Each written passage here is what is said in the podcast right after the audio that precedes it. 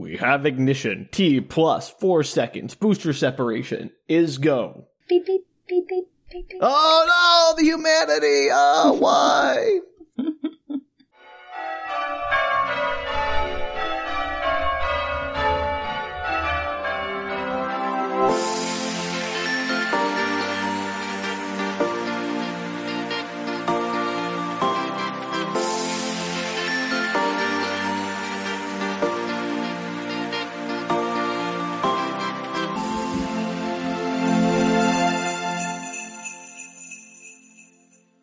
Everybody, and welcome to Winter Bizarre Book Retorts. Woo, it's bizarrer than usual.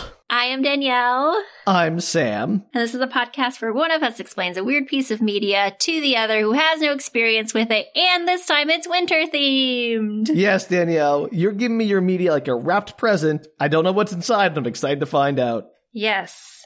Well, you do know what's inside because we did swappies. Okay, that's true, but I don't know what it's about.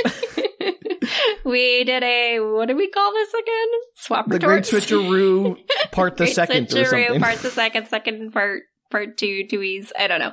Um, and so Sam gave me a, a couple of options, and I chose the Magic Train, also called, called. Next Stop Christmas. Oh, there it is.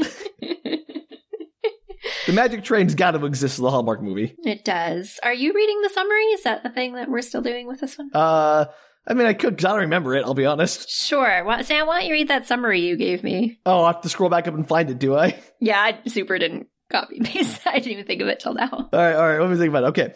Next stop, Christmas. We all get frustrated with holiday travel, but this woman has a particularly peculiar experience. She gets on a magic train back to her hometown and goes 10 years in the past, where she gets to consider what if she picked a different guy? Note the supporting cast includes Christopher Lloyd and Lea Thompson. That is not really the plot of this movie, just FYI. Oh, well. I mean, oh, kind of. you mean a summer we give each other doesn't encapsulate the entirety of the movie? That never happens. Yeah, I mean, sort of. Okay. Well, that is Next Stop Christmas. I'm pretty sure this is a Hallmark movie. It, it is. Perfect. All right. Ready for this? Bring it on. Okay. It opens as all Next Stop Christmas movies do with Christmas music and city scenes. New York. It is New York in the winter. So it's basically every Christmas Hallmark movie ever. 100%. And we zoom into a hospital surgery suite. Oh no, who's dying? Is it Santa? It gotta be saved? No, they're doing some. I assume it's a back surgery. It looks a little bit like a butt surgery, though, just the angle they're going in. wait, wait, wait. Maybe this person's getting like butt implants. yeah, I was assu- I was assuming in my head canon that it was something butt related for sure, and not a back surgery. I like your headcanon. I'm on board. and so the doctor uh, finishes up as her phone rings as she's leaving the suite. And so like the said, doctor is our main protagonist who's gonna have to figure out that she left behind the perfect boy in her small town by coming to the big city. it absolutely is. Yeah. And her name is Angie. Angie, sorry, I didn't mean to interrupt, but I just like I can see it coming like a train barreling towards me through a tunnel. Magic train. So Andy stares at the call coming through, and it's a picture of an older man, and she doesn't pick it up. I think is what's happening to see. And I actually watched this twice because I was like, "What is going on?" I love those. and she looks kind of sadly at the screen. Is it Christopher Lloyd? It is not. Did your prediction come true? Is he the benevolent uh, conductor?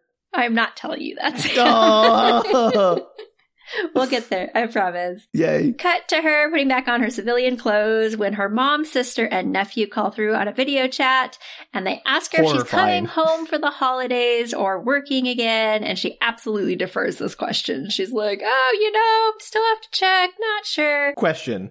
Yes. Are they all like on the same, like Yes. one person with a phone, or are they all calling from on three different couch. phones? no, Oh, okay. they're one one phone call on the couch. So much more pressure. Yeah. Anyway, so they're all sitting on the couch, and the mom is played by Lea Thompson. So Yay! yay! So Angie asks her sister how the adoption is going. So that's a plot point for you. Great. And her sister says it's not going super well. Um. Angie's upset to hear that, and she's concerned that her sister hadn't like shared that with her earlier. And her sister's like, "Well, if you ever called, I would tell you these One of things." those so, strained relationship. Yeah. And she basically like, that's not fair. I'm so busy at work. And mom's like, this is the second year you've missed the holidays. And she's like, well, I'm on call, so I can't go, even though she deferred that question earlier. Don't know why she's answering it now. But she's like, if anything changes, I will let you know. You'll be the first people to know. So she's clearly Ooh. Trying to get out of the holiday season for some reason. Do we know where home is? Like, how far is it? Um, I forget, but it'll come up with magic Like- trains. Is this Midwest or is this Jersey? Like in the one I did about the uh It's not New Jersey. okay. Where? It's a great question, Sam. Because Where if it's really it? far away, like across the country, I mean that gives her a little bit more leeway. If it's just like, oh, I don't want to take a train to Jersey, I'm like, I don't buy that. no, this. We'll get into it. Wait, wait. we'll get question, into though. it. Yeah, This place has to be a train ride away, obviously. yeah. So yes, Which is not saying much for America, which has very poor train infrastructure. So I didn't think this hard on it, but I think maybe her family has moved in the in ten years or whatever it says Sure. in the thing, and so I think she's going to Yonkers. Yonkers, Yeah, that's not very far. Well, I think that's where the tr- I think that's where she's going, and then it turns out Magic Train somewhere else. Right, of course. I figured that part out, but like, all right, I'm less on her side now because Yonkers is not like. We'll get in it. We'll get into it. It's not just like she doesn't want to go. There's reasons why she doesn't want to go. Okay, I'm so. sorry. I'm sorry. I don't I mean to besmirch her about it right later.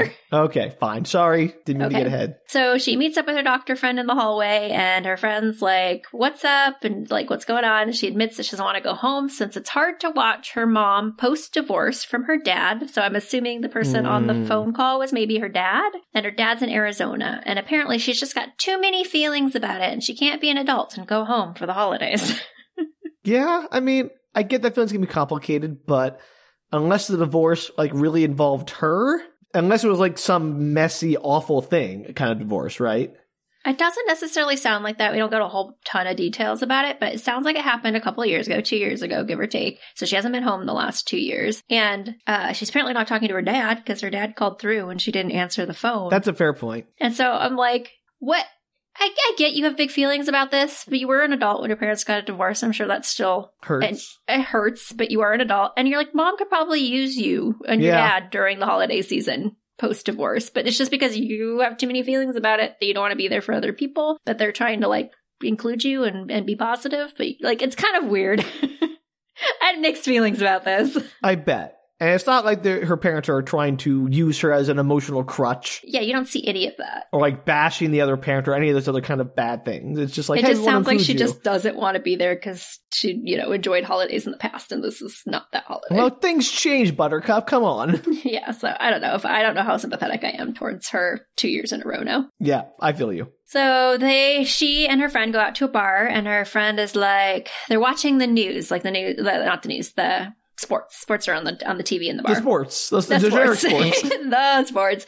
And there's a newscaster that's going through, a very attractive newscaster. And her friend's like, I wouldn't mind finding that newscaster Tyler Grant under my tree, if you know what I mean. Just plot points. You, you have to give his name, of course. Yeah, she says his name, and she's like, he's a well known sports commentator. She helpfully supplies to no one because like, we like can see him on the knows. TV. Yeah, like I was like, oh, thank you, friend. what what clumsy exposition you It have. was, so it's the worst line in the whole movie. I was like, come on. wow, if that's the worst line, the rest must be pretty great.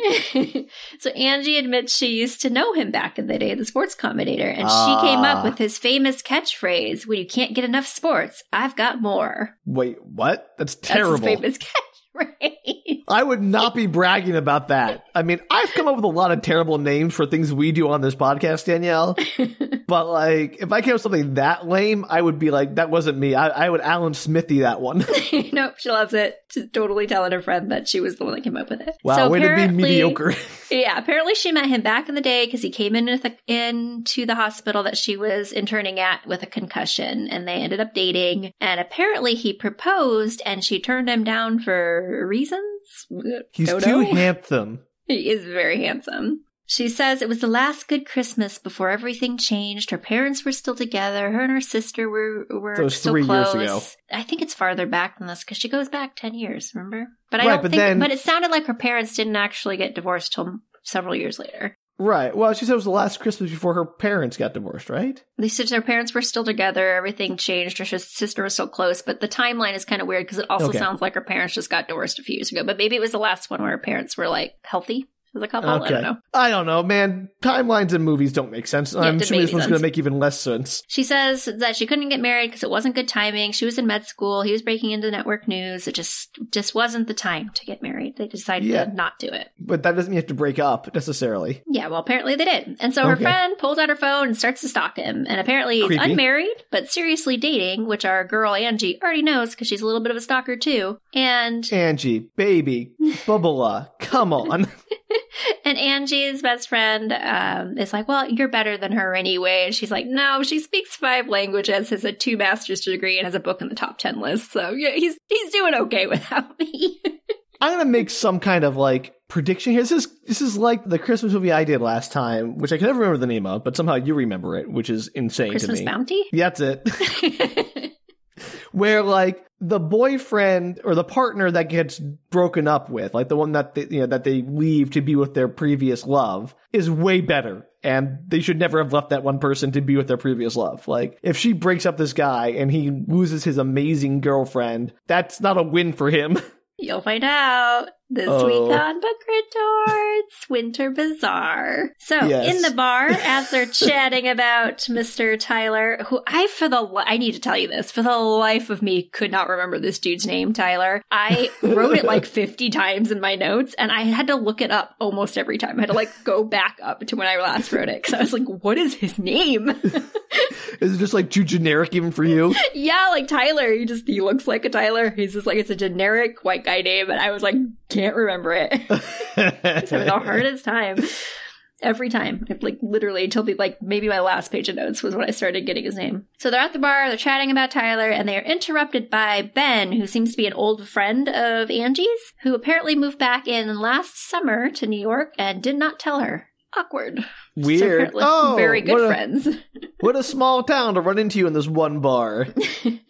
So they grew up together. He asks Angie about the adoption for um, her sister, and he's uh, he said there's been some struggles with that. And she's like, I don't know, you know more than I do, which tells you a lot. Yeah, unfortunately. And apparently he's now working in corporate law. And she was like, What? You always wanted to be in family law? And he's like, I don't know, ended up in corporate. They probably should have been in fa- probably should have been in family law. You're right. I kind of regret that. And Angie's friend is like super into Ben, and uh, Ben invites them for drinks. Angie's like, "No, I've got to go catch the last train." And her friend is like, "I'm gonna stay because I want to get to know Ben." I bet you do. this is when she's going to Yonkers. Maybe that's where she lives, and then her family lives a completely different place. Okay.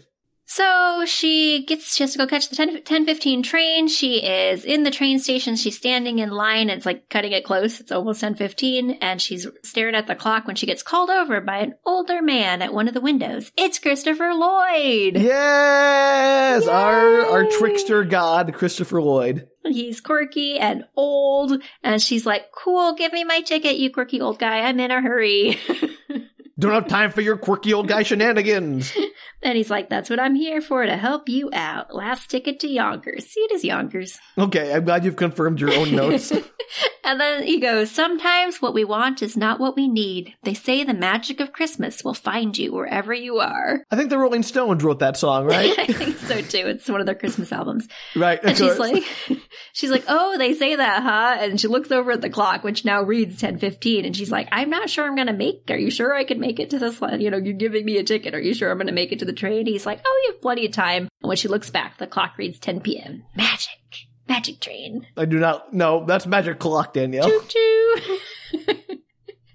so he gives her a very fancy gold round trip ticket. You know, the kind that like Yeah. it's like highlighted and pretty. And If like I got that ticket at Grand Central Station or Port Authority, wherever she is, you know, Penn Station, and I got a ticket that was like not a standard, you know, Port, you know, MTA ticket, I'm like, uh, they're not going to accept this on the train. They're going to like you know, make me pay for another ticket on board, and that's more expensive. So uh, Well, give me a she- real ticket, please. She does actually mention this to the person who takes her ticket later, which I didn't actually put in my notes, but she thinks it's like a holiday promo or something. So she just takes the ticket. okay, well, she's and she fool. does have several minutes, which doesn't have much time. So I think she's just like, okay, give me a ticket. I paid for it. Bye. All right, fine, sure. I'm just saying, suspicions raised. Yeah. So to my surprise, she gets on the train, gives the guy a ticket. He's like, "What's this? I think it's a promo ticket. Yeah, probably. Blah blah." Stamp He just accepts it like I've Yeah. been doing the thing before. I was like, "That's bananas." right. If I was a ticket, if the ticket person's like, I don't recognize this ticket. Oh, I think it's. Trust me, it's totally a promotional Totally thing. Well, real. if you say so, random lady. so uh, no, she's off that train. Yeah. To my surprise, she just gets on a normal train. I really thought that she was going to get on a fancy train because that made sense in my head because you got a fancy ticket and like you're going back in time. But no, it's just like a normal train. sure. There's other people on it, everything. And uh, she's sitting on it. She's, let's go flying along and she falls asleep. And when she wakes up, uh, the train is all old fashioned and it's Christmassy and it's got boughs of holly. So she wakes up in know. like the old school steam engine train. Yes. Perfect. And this man comes up behind her and he's like, Did you miss me? And it's Tyler. It's Tyler Grant, her ex boyfriend slash sports commentator. Creepy. Yes. And she's very confused. But he is obviously on his way to meet her family for the first time and is asking all the appropriate, like, first So meeting dating. questions. Got it. Yep. She kisses him. She's like, Maybe it's a dream. And she kisses him. And then she's like, Whoa, okay, well. It's that kind of dream, huh? Well, I'm gonna go for it.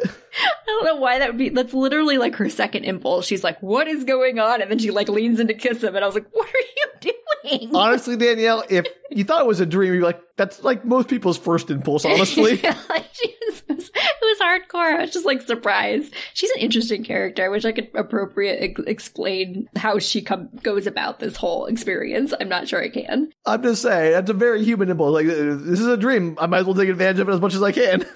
She constantly feels like she's living in this kind of like dual mindset where she like can't remember that she's in the past, but and then like is also in the future, but knows she's in the past, but keeps forgetting. She's, it's very weird. Oh, okay. That is bizarre.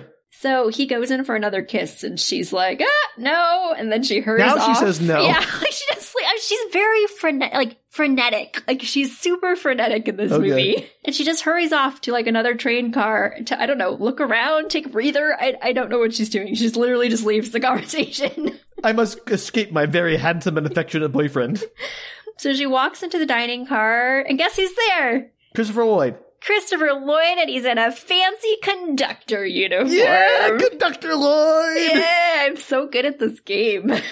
To be fair, Danielle, that was everyone's first guess. Who else would Christopher Lloyd be in a Magic Train movie? exactly. Also, uh, does he have a name, or does he go Christopher Lloyd for the rest of the movie? Which oh, I'm he fine with. absolutely does not have a name. Pretty sure. Okay, cool, perfect. And she's like, "It's you," and he's like, "It's not It's me." me. no, he doesn't. He's like, uh, "It's not me. I don't know who you are, lady." Playing it And up, sh- huh? She absolutely seems to buy that, at least in the moment. And then he's like, she's like, well, you must have a twin. He's like, guess so. And she tries to explain to him that she's on a magic train, a different train than she, you know, went on. Oh, that's gonna go over so well. And she's like, and I'm like with a guy I used to date who just bought me some, like brought in some donuts because he brought like coffee and donuts to her when he was like, hey, From I'm what here, the dining Tyler. car? Yeah, they're from the little dining car. There's Oh. like a table of buffet of donuts in there. I've never been on a train that fancy. I'll be I honest. know. Christopher Lloyd shows her the donut table and it's like, would you like some donuts? We've got lots Yes. of donuts. Yes, please. And she's and she's like, I haven't had one of those train donuts. One of those. I don't know that she's referencing a donut. a donut. I, I haven't seen a donut around ever since the Great Donut Plague of 1920 of 1985. Donuts have been seen around these parts.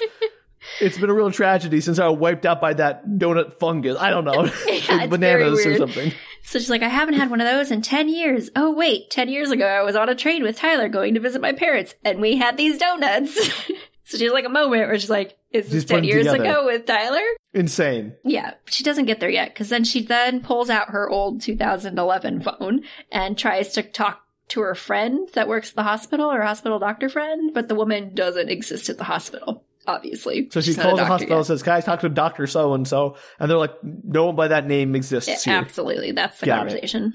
And then, oh, he tells her that the train is about to head into Connecticut, which apparently is where the family lives. So not Yonkers. Not Yonkers. Got I it. was getting them confused because I forgot she was going home that night when she got on the train. I was thinking she was getting on a train to see her family, but that doesn't make sense. She wasn't going to see her family. Why does she have to live in Yonkers? Is Yonkers relevant in any way other than just needs to be on train and Yonkers is far enough to to make train? No, we never make it to Yonkers. I have no idea. Because she could just get on any random subway car and the same thing could have. I guess you don't really need a ticket for that. All right, fine, I get it. I don't know.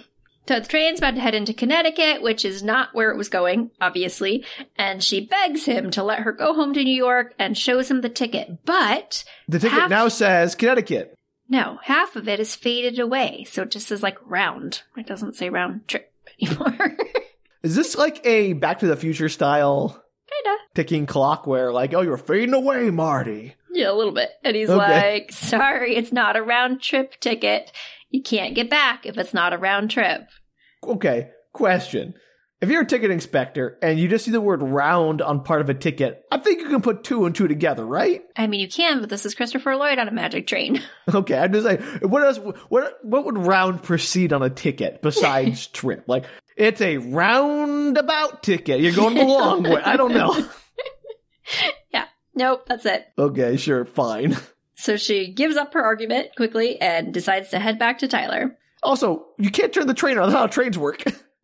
and Christopher Lloyd wanders the train yelling, Shepherd's Ferry, next stop. You'll never get home if you miss this stop. Which isn't horrifying at all. wow, bleak. I was like, what a line, Christopher Lloyd. Uh, I really hope he is like giving it his all in this yeah, movie. it's all, it's very Christopher Lloyd. Perfect.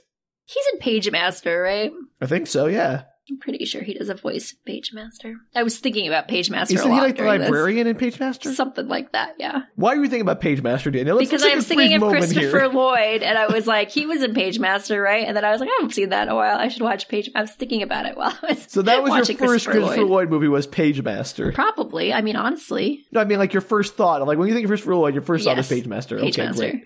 That a says a, great lot about movie, you. Sam. Is it? You haven't seen it forever. How do you know if it's still good? I've seen it many times. It's just been a minute. Okay, There's lots Well- of good Christopher Lloyd movies, but that is one of them for sure.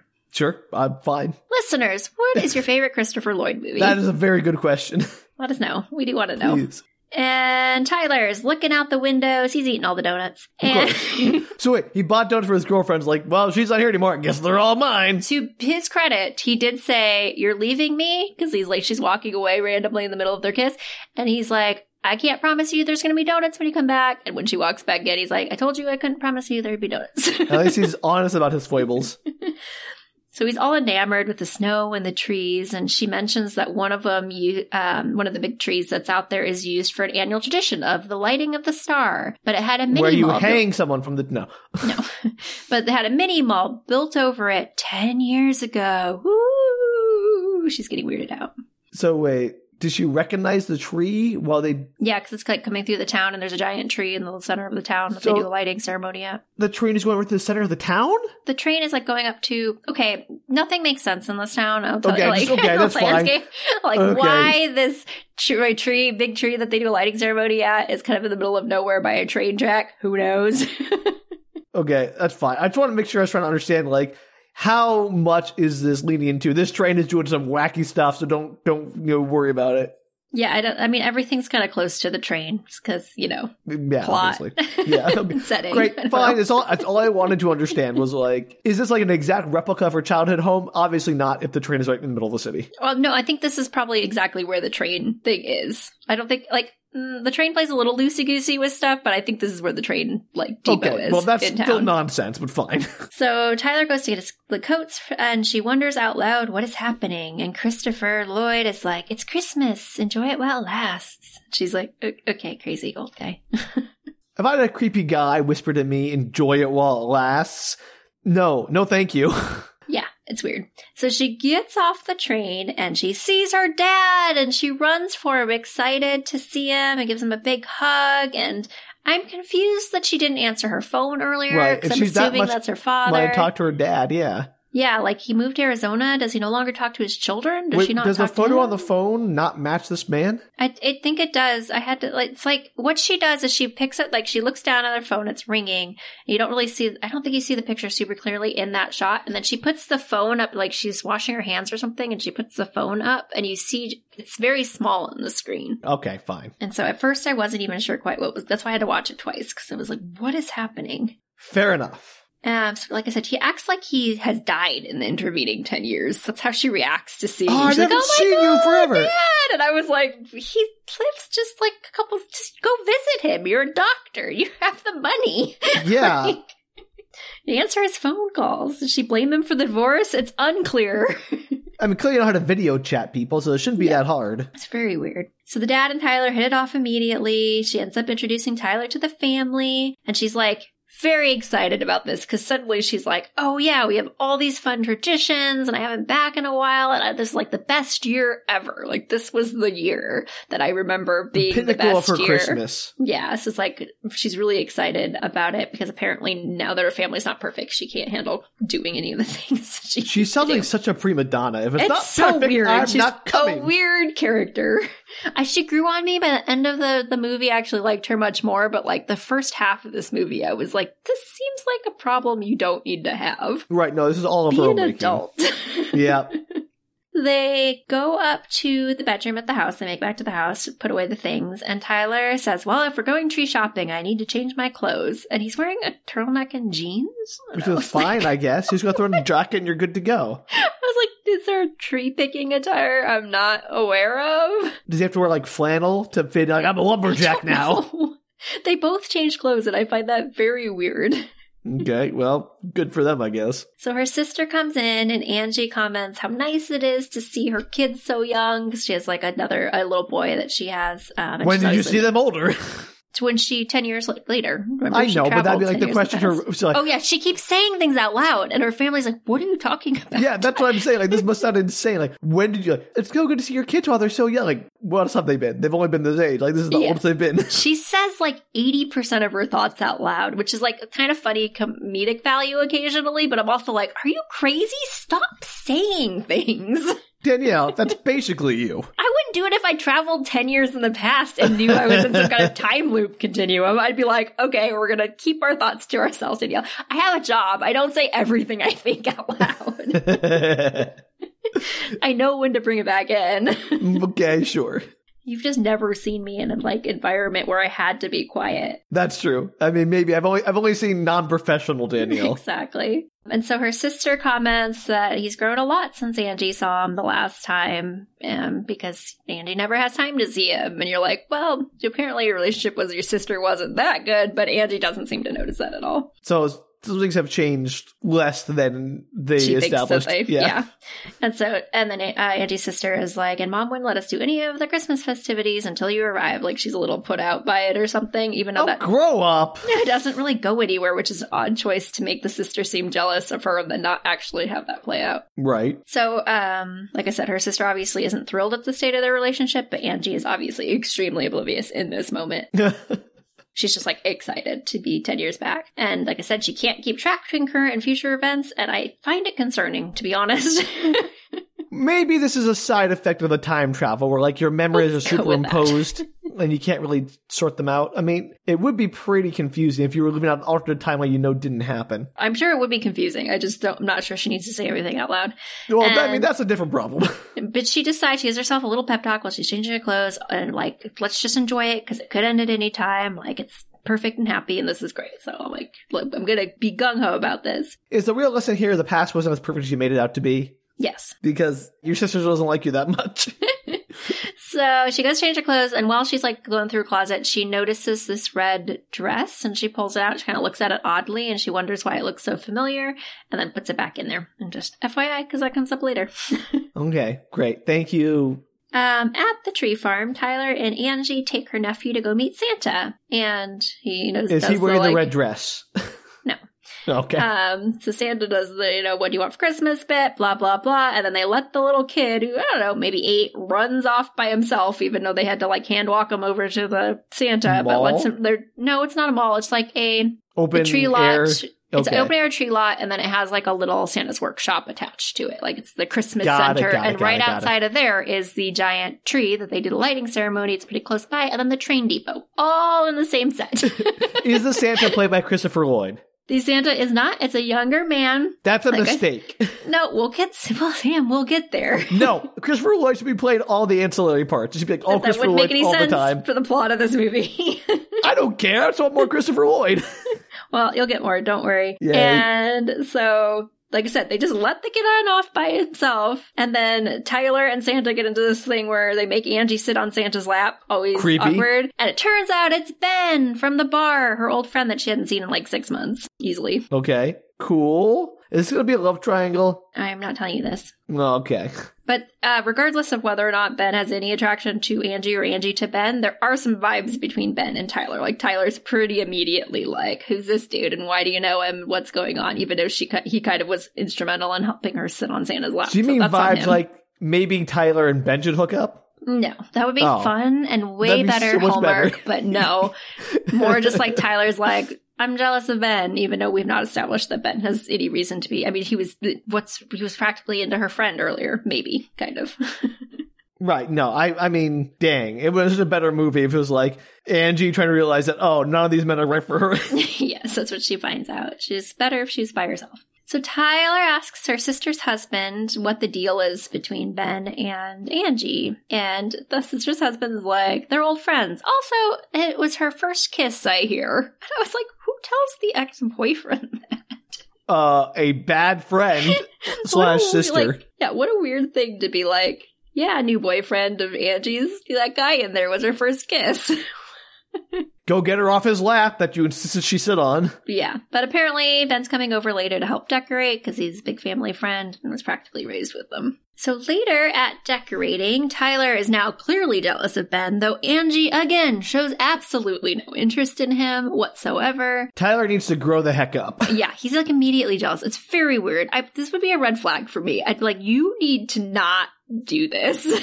I have male friends. You need to deal with that. Like, I'm gonna have friends of all different genders, so deal. Yeah, it's bizarre. And he asks her what their past is, and she says, Well, they kissed when they were 11. He kind of like jokes about it, like, you know, big deal, because when we were 11, we were hot stuff. And he was Right. raised by his grandma, and her parents were like surrogate parents. So she he's included in all of these things, So her first kiss was a surrogate brother. essentially. Great. I mean, they, they weren't raised in the same house or I, anything. I'm kidding. I just want this to get weirder. I want like more Tyler It's and Ben hookup stuff. I want more Oedipal things going on. I want this to turn into a real like depraved and weird movie. But I know it's Hallmark, so it's not going to happen. It's 100% rated like G or something. I'm not even it's sure it was Hallmark. PG. Hallmark is sub G. If there was a rating lower than G, it would be Hallmark. So that night they're watching this movie. I'm going to tell you now because it starts to do it about now is like really short scenes and it bounces throughout the day. So it's like it. no scene lasts longer than a minute, you know? So it's a bunch of little staccato vignettes of like going through the days. Yeah. That night, so they're watching movies that night with the family and Angie tries to get her dad to come snuggle on the couch with her mom, who is like the dog in her lap. And he's like, nah, I'm, I'm good sitting over here. And boys that Uh-oh, awkward knowing that they divorce. Yeah. Like, Also, why are you trying to get your parents to snuggle? Like, let them be. I think she's trying to like get them to be together because she's like afraid they're going to divorce in the future, which they do. She knows that comes to pass. Oh, so this is not, this is not just like, oh, you get. It's like this will pull like a parent trap. Yeah, a little bit parent trappy, but at this point, she thinks her parents are totally fine. So she's like, "Well, that's kind of weird that he, they, they're not. They're Your not snuggling." rose-colored glasses, Angie. They're they're blinding you to the how terrible the past always is. Exactly that. And so they're watching the movie, and she ends up falling asleep on on Tyler on the couch. And when she wakes up, she's back on the train. Okay, we're doing this, I guess. That was my reaction. I was like, "What?" so good job, movie, because I did not see that coming. I thought she'd have her whole block. that's usually what happens in the ten Yeah. years in the past. And I'm surprised she's on the train again. well done, reasons. you got one on us, movie. To Hallmark, we underestimated you barely. and there's a commercial break. I could tell because it faded in and faded back out. yeah, of course. I love those. so she is sitting across from Christopher Lloyd, and she's like, "Was was that it?" And he's like, how should I know? I'm just a train conductor. I would love if that was plot. she had like half a day home. He's like, oh, I'm sorry. You really, you had half a day to figure this out and you, You wasted it all falling asleep on the couch and you missed your opportunity. So mm, that's it. Sorry. Game over. This- you know, this movie actually had some funny bits to it, and this like her weird personality is actually kind of a highlight in some of these scenes because she's just like, "What is going on?" That's so good. Yeah. And he's like, Are you having a good holiday? And she's like, I don't wonder what's happening. I don't understand. And he's like, Well, you don't need to understand it. Just appreciate it. And she's like, Man, I really do. But I do want to go back to New York. Any chance this train could take me to New York? That would be amazing. Like just, just pull a U turn or whatever. Yeah. And he's like, Well, yeah, I can take you back. Let me see your ticket. He pulls it out. It does not say round trip. And he declines her. What? Like just does it just say round on it? just still says round and like half of it's kind of just disappeared. Like the front No half look at all that there, like- back half gone. That's like very. You have half a ticket here that says round. Like also, she could just buy another ticket on the train. Like okay, let me buy a return ticket. Nope, none of that's gonna work. This is the only ticket that will get you back through time, Sam. There's one time ticket. Nonsense. Shenanigans. Like Christopher Lloyd can make all the rules he wants. He's in charge of time. He's basically the Shrike. He's oh oh I would watch that movie. Christopher Lloyd as the Shrike, Danny DeVito as Martin Silenus. We're really casting this Hyperion movie so well. I'd watch that. Oh, you would watch the heck out of that. I know you. So he tells her that she's probably supposed to put some, like, to get something figured out by Christmas Eve, because that's usually how these things work. And she's okay, like, sure. he's just very casual, like, eh, probably Christmas Eve. I mean, that's how magic works, right? Yeah. And she's like, the proposal, right? That's it, because that happened before Christmas Eve. And, like, that has to be it. That's the only major thing going on this weekend, this week that I'm at home. And obviously, I'm supposed to accept the proposal and change my future and blah, blah, blah. And he's like, shrug. Mm, no. You're You the least helpful magical guide here ever, Mr. Lloyd, sir. Gotta learn your lessons yourself, lady. I find it very funny if he's like, I don't really care. I'm just here for the donuts. kind of seems like it. Then the train re-arrives back at the station, and she steps off, and then she walks through some kind of like portal. Uh, she glimmers. And she's back on day two. Like, what's going on? No, and her clothes change, and it's just like the next morning. I think.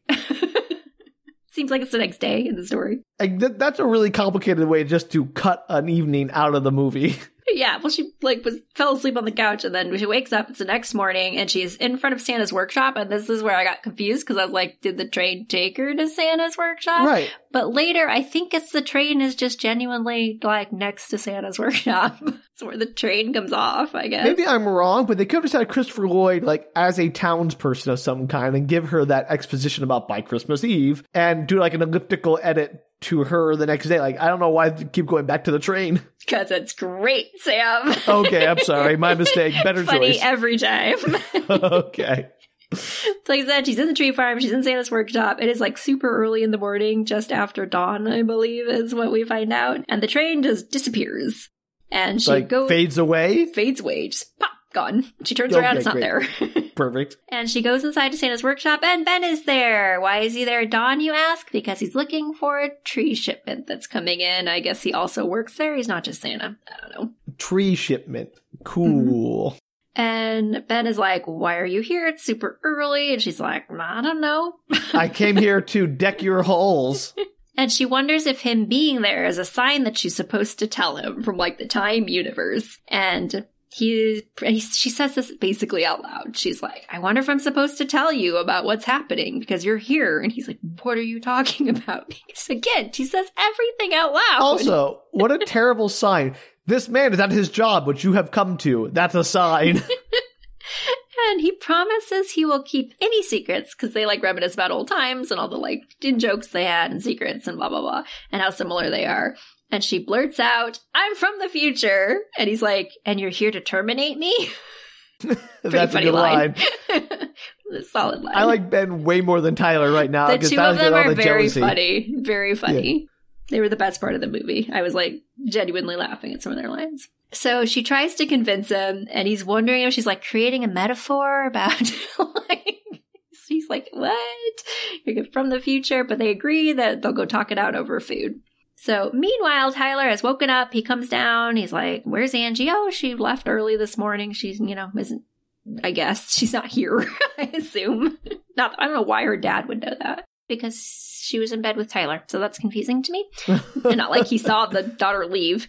Unless he's like Uh, spying on them creepily. Yeah, weird. And then Tyler decides this is the time to ask her dad if it's okay if he proposes marriage, which, Boo. man, that's a ritual. I hate that. exists. yep.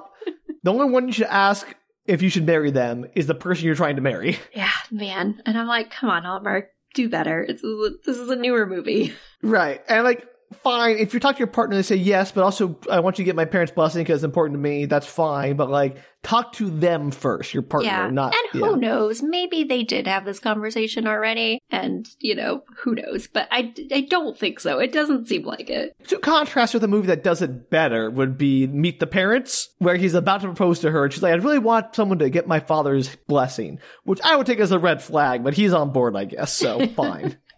So Ben, back with Ben and Angie, they're eating food, talking about the future thing. Ben is clearly not buying it, but as a good friend, he's going with it. Is she going to Um, be like predicting, like, the Yankees yes. are going to win 10 not quite that specific. She's just trying to remember like anything that happened during the course of that Christmas week that like 10 years ago while her and Ben were, you know, together 10 years ago. Like what are events that happened that I can like prove? Question.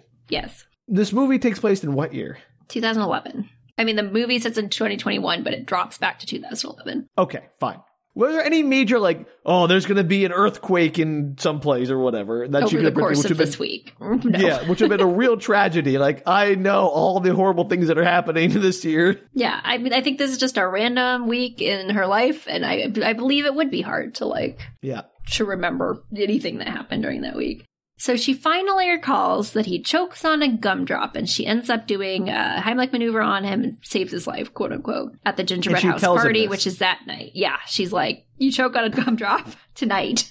Wouldn't that change it? Like butterfly effect? Like he's not Hey, going to choke. whoa, He's going to be thinking about it. Give Ben more credit, Sam. Nope. Nope. I'm not going to do that.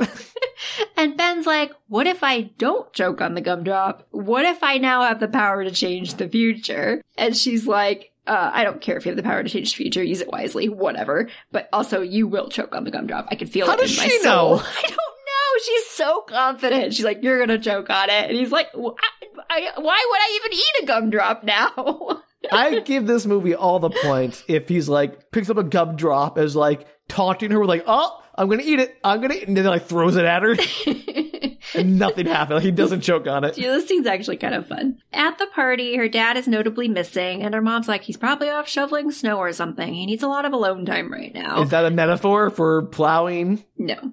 I think she's just saying he's off doing things. He hasn't been as family oriented as usual. And so obviously everything's not happy in Parentland. And then during this conversation, Ben picks up the gumdrop bowl and he's like, anybody want a gumdrop? And he like stares at Angie. funny. And they they all decline and they're kind of like looking at him weird because he's being so like overt about it. And Angie's like, "They're good. Why don't you have one?" No, because I have free will.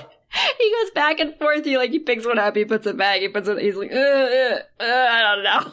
like, he like, can't decide if he should eat it or not. Just funny. don't eat it. Just don't eat it. But then some. Okay, so then like the conversation shifts, the camera shifts over, and then they're talking about the the dad or something else, and then suddenly Ben starts choking on a gumdrop. How? I don't Did know. He, he must eat have one? put one in his mouth. Why? Ben, you fool! You absolute moron! This is your own fault. And it's so funny because Angie very casually is like, um, so are you choking on a gumdrop? and she just Absolutely like very insane. slowly walks over to him, like, oh, you having a hard time, sweetie? like, totally. Like, if I, I, told was you. Ben, I would not buy this as proof of future powers because, like, this could be a you planted this idea in my head, so Yeah. like. And I'm, I'm I'm bad at eating things in general, and I choke a lot on like you know my own saliva. So I'm not particularly like, oh, I'm choking a gun. This is way out of the ordinary for me.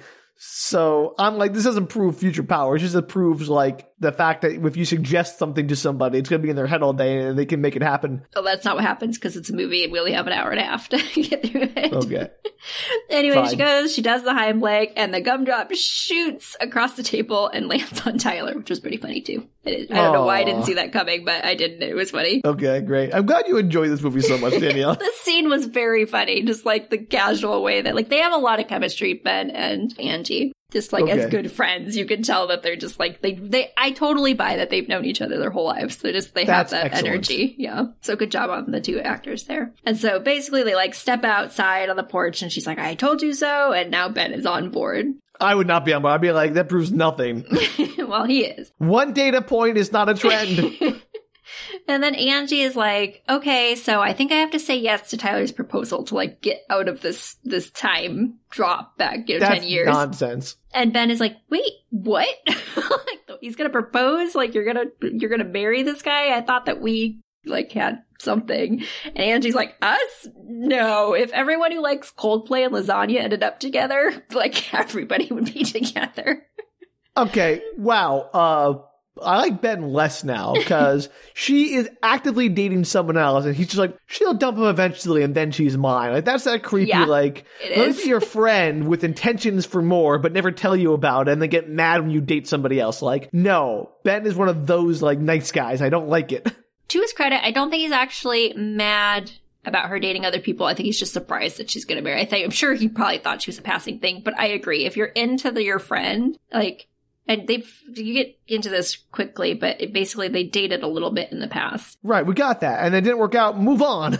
right? That like, yeah, if you're still into her, then you need to tell her you're still into her, and not like hope that she's going to break up with her boyfriend at some point. What's the plan? just, like, then? Except that she's not into you, and move on. And like, that's it's not like, oh, I'm always gonna be into her forever. Yeah. And, and Angie is clearly like, I don't like you. And he's like, I like you. She's like, well, too bad. But he's supportive after that. I'm spoiler. He's not like crazy. Good. At least he takes it well, I suppose. Yeah. He just kind of goes with it. So Angie's like, well, we tried dating. And he goes, yeah, but you didn't really take it seriously. It's like you weren't really What were they like twelve? Who I don't, cares? I don't know. I don't know. Maybe they dated after that. And she just kind of ignores him and she walks him through how the proposal's supposed to go, which is this fancy dinner. And he proposes with the um, ring and the champagne glass. And Ben is obviously very against all of this plan, but, you know, accepts that that's what she's going to do. Well, I mean, I guess, but what a terrible loop that would be. Like, hey, you didn't want to marry this guy then, but you're gonna have to if you want to escape this prison of time. like, But that would make me want to marry them even less. I'd be like, no, thank you. I don't need you to try to force me to marry somebody. Universe. But it's clear, I didn't make it super clear when I was talking about it, but it is clear in the movie that, like, she kind of regrets that she said no to the proposal. Okay. Well, So if she wants like- to marry him, that's fine. Yeah, like I'm not sure if she's thought this whole thing through, but I think she feels like, oh, I regretted saying no to this proposal because he turned into such a great guy and like he's famous and I miss him and I think about him a lot and now I get sent back in time to this exact moment. What are the chances? Okay, fine. So that night, Tyler takes Angie out to eat at a fancy restaurant just like before, but Ooh. this time, for some reason, he doesn't put the ring in her champagne glass, but instead wants to celebrate a phone call he got earlier where he got a promotion. Also, the ring in the champagne glass is a good way to have someone swallow a ring. Yeah, Ben is like, uh, that's a dumb way to propose. it's like such I'm a with Ben on this one. Hiding rings in people's consumables, food, drinks, whatever, it's just dangerous and dumb. So Yeah, I'm sorry. So Tyler has to leave the next day briefly for the day to go sign some paperwork for the promotion. Um, and she's like weirded out that it went differently. She's like, what did I change? Like, why is it any different than it was the time before? Everything else is happening about the same. What I would think about this is that yes, you can change how things play out, and now the gumdrop thing was just a coincidence. Like it was again, this, like I put it into his head because I'm sure he didn't choke on it the same way he did in the past, Yeah, right? no idea. So like, uh, because otherwise you would have been gloating on him choking ten years ago when she didn't know about the future, yada yada yada. So She should have written it down on a piece of paper and told him he could open it after the gingerbread house that night. see, that's a really good idea. Uh, see, that would have been much more convincing. Because then he wouldn't have had it in his head that he might choke on it. Yeah, exactly right. That I mean, that would have been a better ploy, but a less fun scene. Yes, it was a pretty funny scene. So that night, she's talking to her mom, Angie's talking to her mom, and she finds out that her sister has been trying to do IVF, but it isn't going super well. And she had no idea about this from the past. Like this, this was an ongoing issue. And she asks about her, her mom and her dad and how their relationship is. And her mom's just like, oh, we're going through some things. You know, we've been married a long time and all the kids are out of the house. It's just, you know, we're kind of readjusting. Yeah. And Angie looks at an old photo and notices that the dress her mom has on in the picture is the one from the closet that she saw. The red earlier. dress. hmm Okay. Sure. And so on her way back to her bedroom, she ends up overhearing a conversation between her sister and her brother in law that the uh, last remaining embryos for the IVF didn't take. And then she feels bad that she's overhearing this conversation. So she ends up walking away very loudly, not sneaking away, stomping away. And they all notice, right? Yeah, her they immediately stop the conversation and her sister goes off, you know, after her basically. And Angie's like, "Why didn't you tell me about this? I would have liked to be there to, you know, support you during You would this." have been there. You're never home. Yada yada yada. Yeah, and Angie's like shocked to find out that their sister doesn't think that they're close. She's like, "I remember being very close during this year." You are a moron, Angie. I'm sorry, but and like it's crazy because apparently she hasn't even told her sister about Tyler. Like she found out because Tyler was coming to this Christmas. So you don't tell your sister about your soon to be fiance, like you're that far along and you're bringing him to Christmas and it's like, surprise, here's my boyfriend. You're like, why aren't we close? Yeah, it's bizarre. Like I was like, what reality do you live in where you think you're close to your sister, but you have no idea about her fertility struggles, and you d- haven't told her about your potential fiance? like This woman is crazy. weird.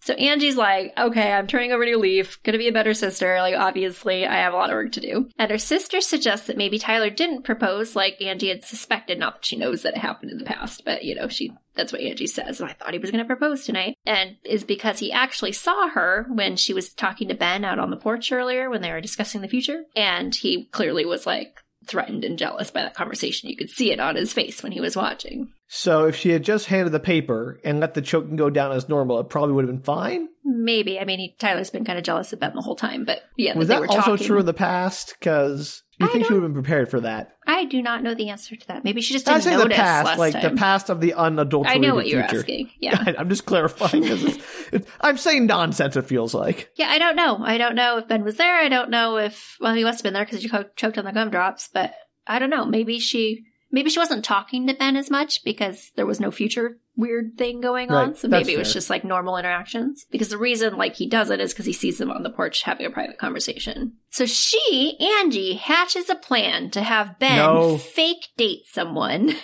to like No. make him non-threatening to red flag Tyler. Do you know how to solve this problem? Talk to your fiance yeah, wild. or like No, soon to be whatever. dating, Sam. I Just say. I'm friends with Ben. Grow up to your fiance, your, your soon to be fiance, and if he can't handle that, you dodged a bullet. yeah, you don't want to be married to him anyway. So they invite this random character from earlier that you briefly meet into the mix. Her name is Chloe. She is high energy and she is apparently 100% on board for these shenanigans because she's a little boy crazy, but also because she kind of wants Ben. So she's like, Who let's do doesn't want Ben? Yeah, he's charming. Yeah, Other way better than than Tyler, the jealous man. Being in the friend zone, quote unquote. well, yeah, there's that, and I, I, I really hope this movie doesn't reward Ben because with with Angie, I mean, because that just is like validating those awful ideas. I don't know the answer to that. I do. I'm not going to tell you. Yeah, you Um, do. You do know the answer.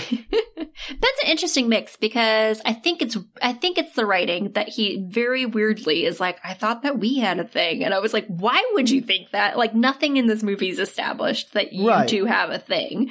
Like you're not dating. You haven't told her you still like her. There's like no reason. But he says it so matter of factly, like I, like you know that we have a thing, even though you're dating someone else. It's like a weird way to bring it up. You know, that is. It feels very shoehorned in to make like the you know romantic rivalry happen. And I don't know why they could have just made it like it was. It could have been clear that Ben had a thing for her without him f- saying it that way, or Or like maybe he just didn't have a thing for her, and they were just friends, and, And this is all in Tyler's friends. head. yeah, might have been, but probably not because Hallmark. We'll find out. Oh boy. anyway, it just it was a weird way to do it. I think it's a writing thing, and I, I other than that, Ben doesn't act like the normal person that's like crazy about somebody who Sure. wasn't actually with. So I like like I want to give Ben some credit, but also that line, I, which I don't think is his fault, it's the way that it's written. I got it. I got it. All right. Well, we'll see how this plays out. And so basically, she thinks, Angie thinks, like, this is going to solve everything because he'll think you're dating. So he'll feel not threatened, which why do you even need to make that a thing? Yeah. And- why do you have to like coddle his fragile yeah, ego? Stupid. And he'll propose and I can go home back to my time because it's dumb that you're the thing that's in the way because we've always been friends. We'll always be friends. And so like, this shouldn't even be a problem, which like you just said, have that conversation with Tyler. Yeah, but she also knows that they're not very good friends in the future. So her whole like, she does mention that. She's like, well, until you move to Manhattan, then you don't call me for six months, which I feel like is taking no responsibility for your own relationships, Right. Angie. Once again. what are you doing, Angie? you'd think she would put together after like, oh, I'm so close to my sister, and like, oh, maybe it was my fault that I fell out of contact with all these people. But Yeah, no, the common denominator can't possibly be me. yeah, she hasn't quite gotten there. So meanwhile, Angie's hanging out with her dad. Cutscene, hanging out with her dad, getting Christmas supplies, and she's tr- trying to figure out why uh, the mom and dad are drifting apart. Having that conversation with her dad, considering she knows that they do get that sometimes. Come on. And I think the crazy thing is like she knows they get she knows for sure they get divorced in the future. And so Yeah. far she's like very casually brought stuff up. And I'm like, are you like parent trapping them or not? Like these casual low key conversations are not going to do anything. Like if you are trying to parent trap, then parent trap. Yeah, go all in. yeah, it's crazy. So her dad has to, was like, oh, I forgot something. He runs off. She gets in the car. Poof, she's back in the train. Back in the, uh, just appears in the train again, like she doesn't fall asleep. Nope, she doesn't fall asleep. She gets into the car, back in the train. That's a fun transition, I bet. it's so funny. That's my favorite. Like one of my favorite things in the movie was just random train. Every time she gets in the train, it's like taking her to a new t- point in time. Lovely. Hilarious. Yeah, Christopher Lloyd's like, "How's your ticket going?" And it's still half there. She can't get back. I wish like there was more feedback from this ticket. Like, is she making progress or not? I have no idea. yeah, he's not super helpful. He's just kind of a mysterious being. That's what I'm getting at. Like, if the ticket was like filling in as she got closer to like achieving whatever nebulous goal the universe had for her, if it was like or more was disappearing as she got further away from it, something. Otherwise, what's the point of having the ticket just be half filled all the time? Yeah, I think the point is like you you need to accomplish whatever the task is to get the full ticket. Obviously, Yeah, I got that, but like, then why keep referring to it because it's funny. if it's not giving any other feedback? Like, Well, he asks her how it's going, and she's like, "Listen, it was great at first. It was like a dream. This was like the best Christmas ever." But then I suddenly realized that it was actually a hot mess, and like I had kind of glamorized what this year was like, and now like I need to. What did I write in my notes? Oh, boy. oh, so she basically is like, so basically this. Christmas has been kind of a kind of a mess, and it's not how I remembered it at all, and I need help. And Christopher Lloyd's like, "That's yeah, I can't help you. That's not up to me." But who's it up to? Who do you work for? I don't know. He's like, "But you're back at the train station, and I believe in you. Get off the train." I Why? am disappointed in Christopher Lloyd. I want him to be more like I, I don't know, wise and guiding, not just like, "Hey, you're still failing. Cool. Let me take you to another point in time." I don't know. It's kind of funnier this way. I mean, I imagine it's funnier, but like, I want Christopher Lloyd to be more hands-on. Yeah, that's I not what want him happens. popping up as random people in the town and being like, "Hey, hey." How's it going? Let me, let me check you. Maybe you should do that. Hey, do that. You should take a left up there. Something's waiting for you. exactly. That kind of nonsense. Yeah, that would have been fun. Did not do that. Anyway, cutscene. That night, they're at the White Elephant Party, which is another family tradition. Ben and Chloe are trying their best to be fake dating. It's adorable. How hard is it to do that? I, I, I'm, I'm sorry, but it doesn't seem to be that hard to fake date somebody. They're doing like, totally not- fine. Yeah, like you don't need to be like slobbering all over them to like. no. I know they always yeah. make it seem like it's like way more work than I actually think it would be in real life because people aren't expecting you to like make out all the time or anything. Yeah, all you have to do is introduce this person as your partner and say, "This is my partner" or my whatever, and people are like, "Okay, great, nice to meet you," and then that's it. yeah, Uh, people take gotta- everything at face value and just like occasionally be around each other or like Yeah. touch them on the shoulder or whatever. You're good to go. Like there is Yeah. nothing you need to be doing. Act like friends.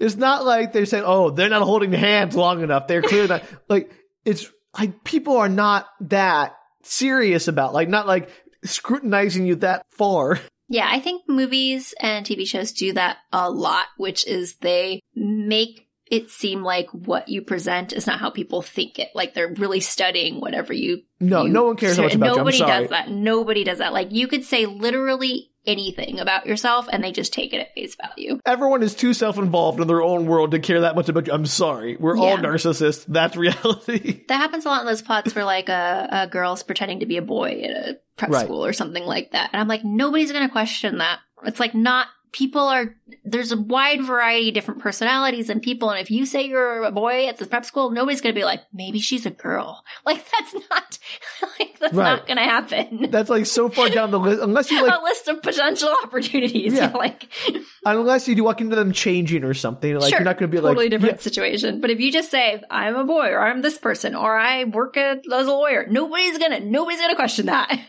absolutely. And I think ever. I think Futurama did it great when Leela pretended to be a soldier and I put on a, a goatee and that was like everyone's like, sure, works for me. right? Because no, like you take everything at face value. Your brain naturally does that. You're never gonna question somebody like you don't think people are lying to you immediately. I mean, like, I'm not saying you believe everything everyone ever tells you, but like, you're not going to be immediately suspicious of someone's entire identity four seconds after meeting them. Exactly. And movies do a lot. So anyway, Ben and Chloe, they're doing fine. They're hanging out on the couch, pretending to date, and it's it's going well enough. Yeah, I mean, because it's, again, not that hard. No. And the first gift in this white elephant exchange party is this old jewelry box that Angie's sister found in the attic, which apparently, surprise, was an old gift from Ben to Angie when they were young. And she just left it in the attic. Yeah, at some point it made its way to Angie's not a great friend. and he, uh, I don't know like, why op- Ben is so enamored with her. he's like, is there anything in there? And Angie opens it up, but it's just an old candy bracelet. And Ben seems a little perturbed, perhaps. Like maybe something was supposed to be in there that was not just a candy bracelet. And I, Ty- I saved all my money for weeks to buy you a giant emerald earring set, something and like that. gone. and Tyler And you seems cut like to like her mother wearing the earrings. Like I don't know what you're talking about. That's what happens. Uh, no. And then Tyler just seems concerned by the interaction, like, like Ben's reaction to this. They're friends. yeah, at this point in time, nothing other than Ben's weird line, but now he's being supportive, like, suggests that Ben He is in any way a threat. Yeah, like Yeah. that he's gonna do anything. Like, Ben, in this, Mm-hmm. in this movie, to be clear, Ben puts in no real effort to, like, he's like, okay, like, I thought we had a thing, I guess, for the future, but you're now dating someone else, and I'm not gonna stop you from that. Like, it, that's where that conversation ends. Okay, fine. Good for him. Like that's acceptable. You made your overture. She shot it down. You you you then support her in her endeavors. Makes sense. Yeah, at least so far. Like that's exactly what's happening. He was he was like, sure, I'll fake date, whatever. Like, let's make it non-threatening for your new boyfriend. Like he he was willing to go along with all these plans. So now there's a snowball fight. no cutscene snowball fight. Another family tradition. And Tyler asks to throw the first pitch, and he tosses it to Angie, and it magically breaks apart, and there's a box inside. And Ben is like, ah! Wait, what? So Ben throws a pitch and it turns Nope, into Tyler throws a Tyler pitch. throws a sorry. They're basically the same person in my head. I'm sorry. Tyler throws a pitch. Is it a it's a snowball, I assume, yes? And he pitches it to Angie, and Angie catches it, and it breaks apart magically. And there's a box inside of it, like a So- ring box. So I'm to believe that Tyler packed a snowball Yes, you see him packing a around snowball. a ring box yeah, and threw it to her, hoping that she would realize there was something inside of it, and not like have it hit her in the head or something, and like be very painful because it's full of like he a doesn't hard like object. Throw it at her like snowball fights. Throw it at her. He like Okay. lobs it at her, Fine. and she catches it in her gloves, and the snow just. I was actually I actually watched the scene twice too because I was confused, and it breaks apart. The snow just kind of crumbles in her hand because apparently it's a very poorly packed snowball, and there's a box, a white box inside. Okay, that uh, it could easily get lost in the snow. That's the way you lose a ring Yeah. in the snow. Is if she misses the catch, and it's like, well, no one cares to go find it because it's just a snowball to them. I actually thought at first he put the ring in the snowball and then she saw the ring and that's what was going on. But then he suddenly had a ring box in his hand and was proposing to her. And I was like, where did he get the ring box from and what was in the snowball? And I had to rewatch the whole scene because I was This like, movie- what is in the box? Is at once too predictable and also completely unpredictable. so he gets down on one knee with a bunch of sports references and proposes marriage. And she says yes, obviously. And she also, he also, I spoke to your dad the other day. He was cool with it. And Because he's the one who matters in this relationship. He's the one that matters in this relationship. And she's like, great. So they all cheer except Ben, who's clearly like a little put out by it, and they all run off to celebrate. And she pulls out the magic ticket to just check it to see if maybe that solved the problem. Nope. But no, it's still half empty. Of course not. Again, this is bad user interface design, user experience. If you don't give feedback to a user, they can't understand if they're making progress through your convoluted cosmic plan or not. That's accurate. And then Ben, who stayed behind as well, is like, I'm really happy for you. I'll always be here for you, and does the right thing in that conversation. Fine. So that night, Angie movie find- over. yes, movie.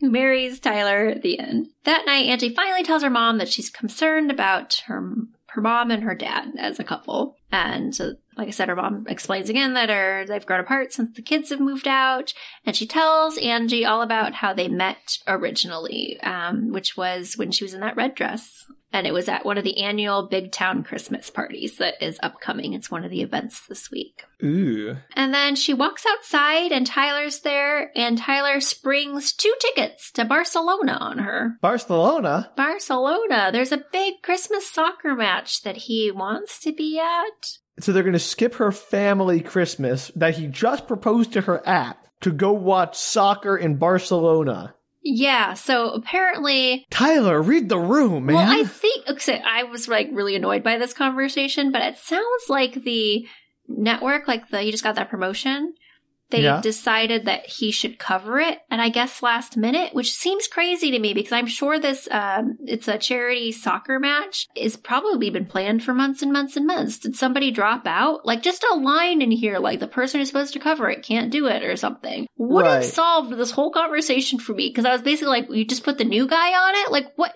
Who asks somebody like three days before Christmas to be like, Yeah. "Can you go to Barcelona?" like, Well- crazy to me, I mean, even if he has to go, he can go and she can stay home with her family. It's fine. right? Which he, he kind of that's part of the conversation. But he's basically, I really want you to come with me because I just proposed to you and it was be really fun and like we could you know, celebrate Christmas in Barcelona. And she agrees, I guess. Okay. She's a little on the fence, but she's he's trying to hard sell her on it for sure.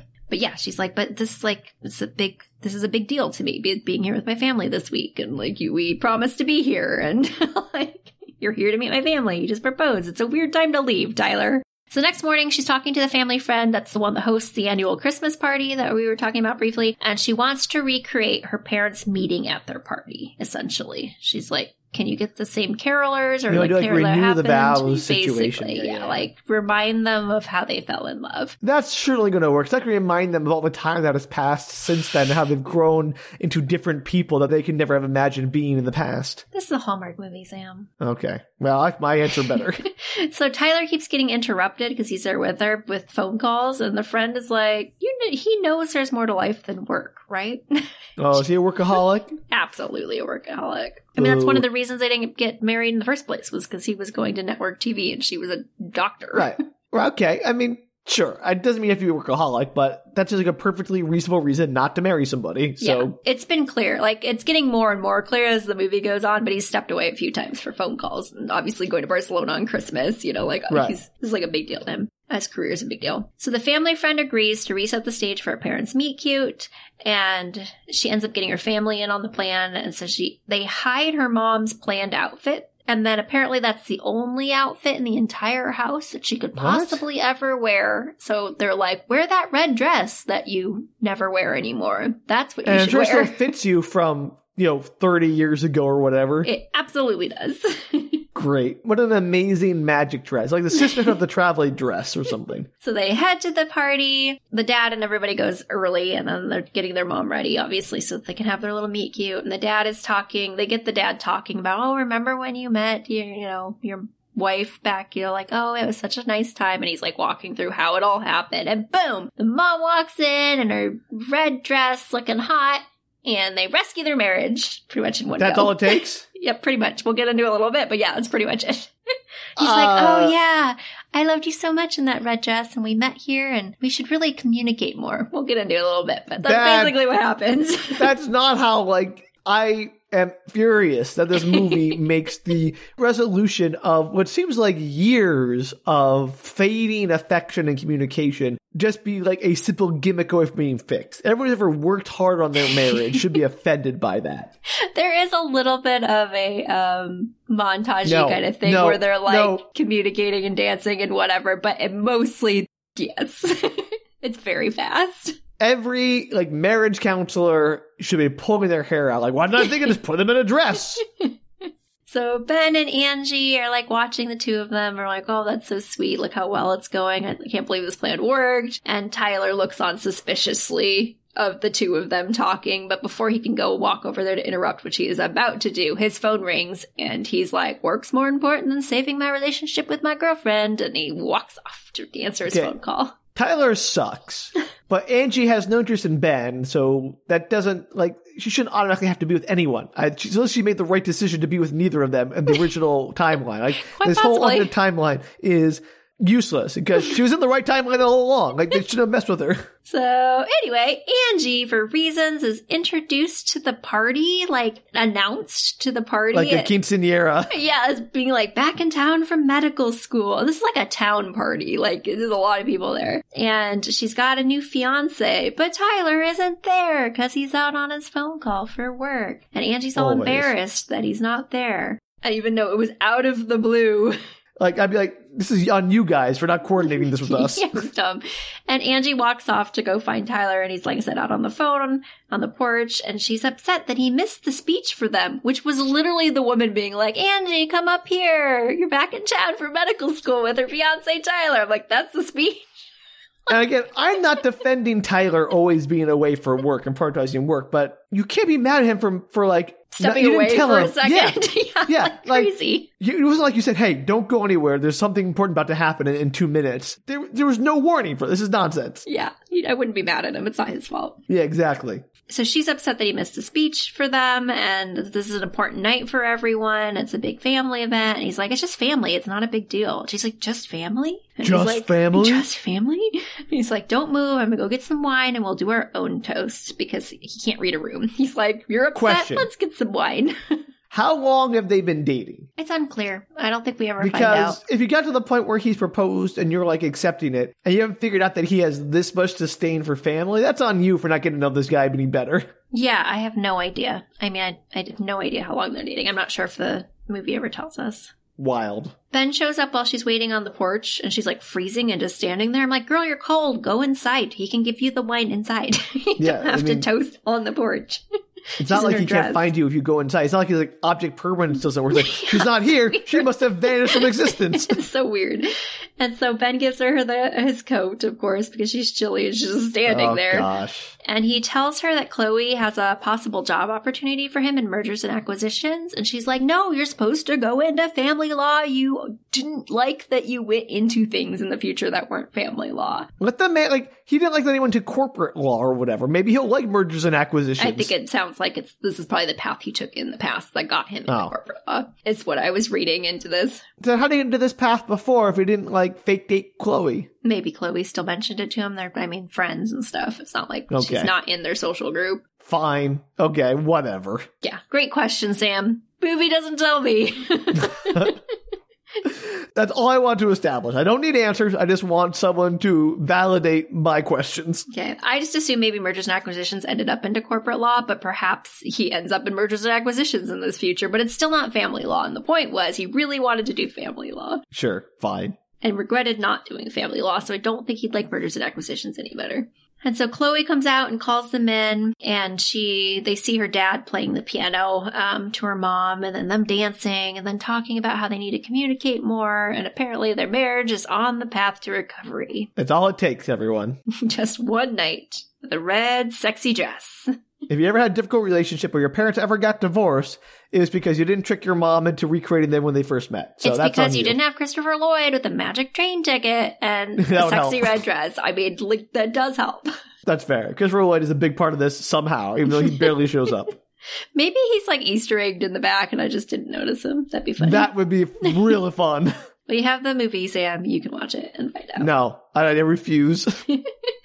So that night in bed, Angie's sister, they're like together in the, like hanging out in the bedroom. And she says that they're going to stop the IVF treatment. And Angie suggests that, you know, in the future, there are other options. There's going to be a great little girl somewhere out there for them. She can just feel it because she knows that they're going through an adoption process in the future, of though apparently it's not going well, as we know. So, So why get their hopes up now for a future that's going to be disappointing later? I don't know. I think she's just trying to be supportive of her sister. Failing, the more like it. Angie's like, this is the best part of, of Christmas is just spending time with you and the family. No. Yeah. So that night, Angie's looking at that jewelry box from Ben. It's sitting on her little table by her bed. And when she goes to turn off the table lamp, she pops back into the train. That's great. I love the abrupt in the train, like the train just sucks her off reality reality so funny. Funny every time. She starts talking to Christopher Lloyd about Ben and how close they were. And he's like, ah, but Tyler. And she's like, oh, yeah, Tyler. Supposed to be here for Tyler. I forgot. she hasn't figured this out yet, which means she's an idiot. But also, like, universe, stop trying to make her romantically interested in somebody she doesn't have romantic feelings for. That's Yeah. so manipulative. It's great.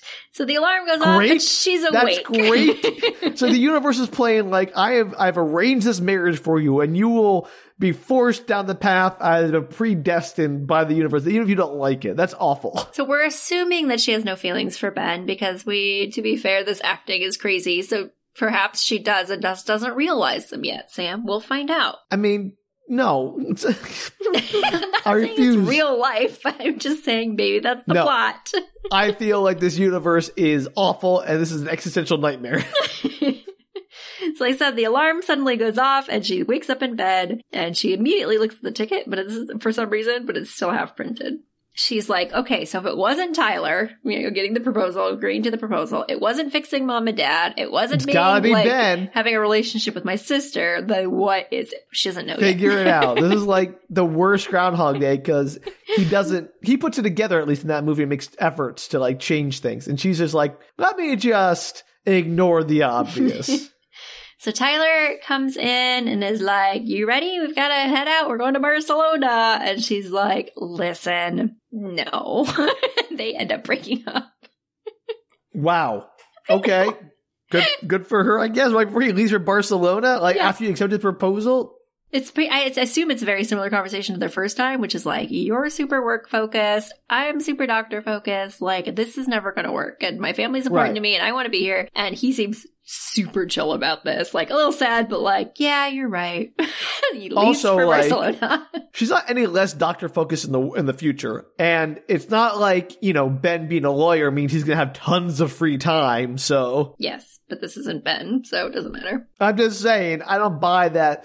Oh, we can't make it work with our our careers because you're a busy sports reporter, I'm a busy doctor. So let me date this busy lawyer, and that's going to make that problem go away. I think it's probably a uh, excuse, but I also think that like her part of her learning character is that she is a busy doctor because she didn't want to focus on any other things in her life, like on Okay. purpose. She was yeah, because all the not. doctors I know are like, I have too much free time on my hands. Let me focus more on work.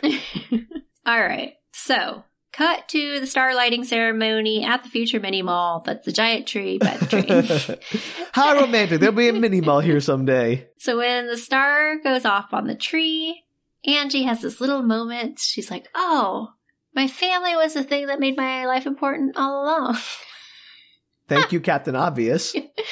And she tells her sister, "You know, I've got everything that I need." And her sister's like, "Do you?" Because I found this note in the jewelry box, and I thought it might complicate things. So I like tucked it into my pocket because you were, Ah. you know, potentially engaged to someone else. But here, she hands it Also, over. Also, the note was written like uh, decades, decades ago. ago.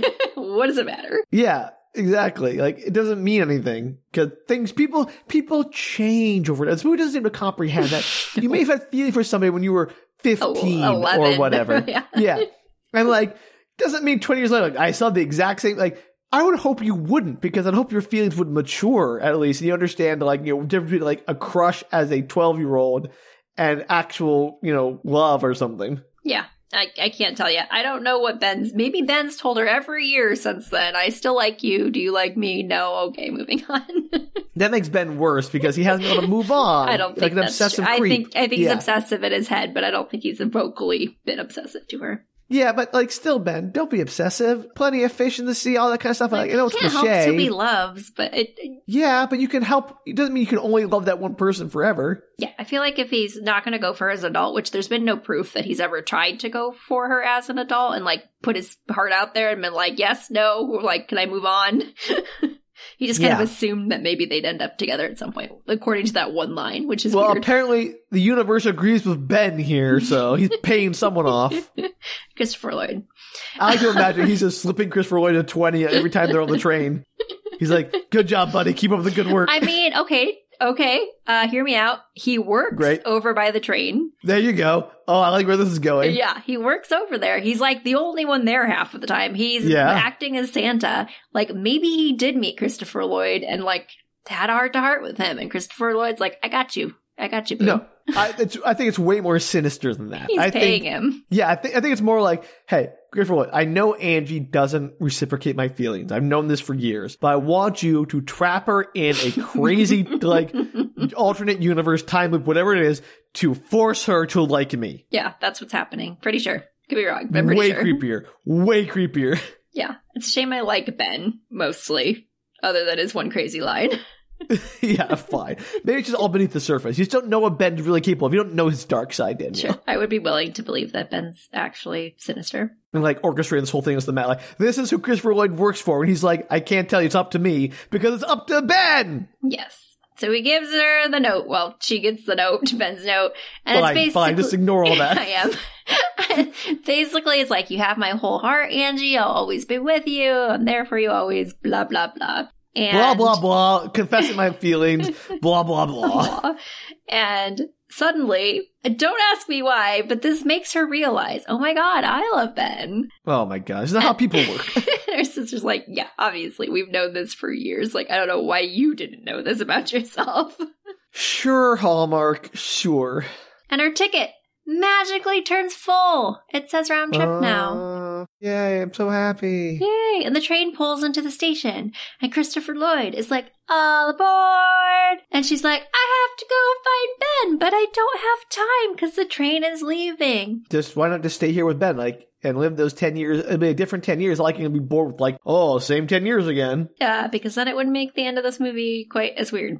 Oh, okay. sure. Sorry. So she calls Ben on her 2011 phone and she's like, uh, the ticket's complete. Like it says round trip and I have to go. The train is here, but I just found your note and I love you. And he's like freaking out. He's like, I'm coming. Don't leave. like, Yeah, we need no, to talk. like- Well, hey, I, I I had a brain tumor or something that made me love you all of a sudden. The universe did this to me. It manipulated me into it. But uh, gotta go. Bye. he's like, Christopher Lloyd has done his work. I have to come to you. I need to pay him the final payment. Christopher is like, you gotta get on the train. It's leaving. I'm not in charge of the schedule. I'm just a magical conductor. and she's on the phone with Ben and she's like, uh, meet me in 10 years at the Hamilton Inn. No, Don't no. yeah. It's like, what are the take- consequences to her just staying? Like, what is the downside? Uh, oh my gosh, it's crazy. She's like, don't take Chloe's job offer. You're going to regret it. I love you. See you in 10 years. And she has to get on the train. And Christopher takes her tickets like chop chop and Ben speeds through the streets trying to make it to her on time as the train pulls away with dramatic Christmas music and a portal opens and the train drives through it and disappears. Okay, Ben sees it This disappear. is the craziest thing. Because imagine you're Ben, the love of your life, who you've been obsessing over creepily, probably, for decades, has just told you they love you, and they say, hey, I love you. Meet me in 10 years, and we'll finally hook up then. I had so many questions about this though. I would be furious. I'd be like, what? You're going to string me along for another 10 years? But does that happen? Because so she goes back to the future, but is there a past version of her that's still in this town? Because no, why would she 'cause told him- disappear? why would she tell him to meet me at X date and time at this place? Sam, the, end of this movie doesn't make sense because like Is she, that the she end of the obvious- movie? She no, she obviously Okay, exists. There's a little bit more. She obviously exists in both times, right? She has a past. She has memories of right. a past. I so she was like visiting her family. Where did she go when she just when the future version of her Did like disappears? a clone of her first? stay behind to Yeah. fill her life? Yeah. Does the clone of her remember that Time she loves clone. Ben? Does the time clone know that she loves Ben? How, Obviously, it's a time clone. happens? Are there two of her? Does the future her like go to the future and then the future her stay also in the past and live those 10 years. So now there's like two versions of her. Danielle, you know who could solve this problem? The Shrike. Christopher Lloyd. the, the Shrike would have no, yeah, Christopher Lloyd Shrike would have no problem being like, "Oh, there can be many of me. I can be more than one place at once. It's fine. I'm the Shrike.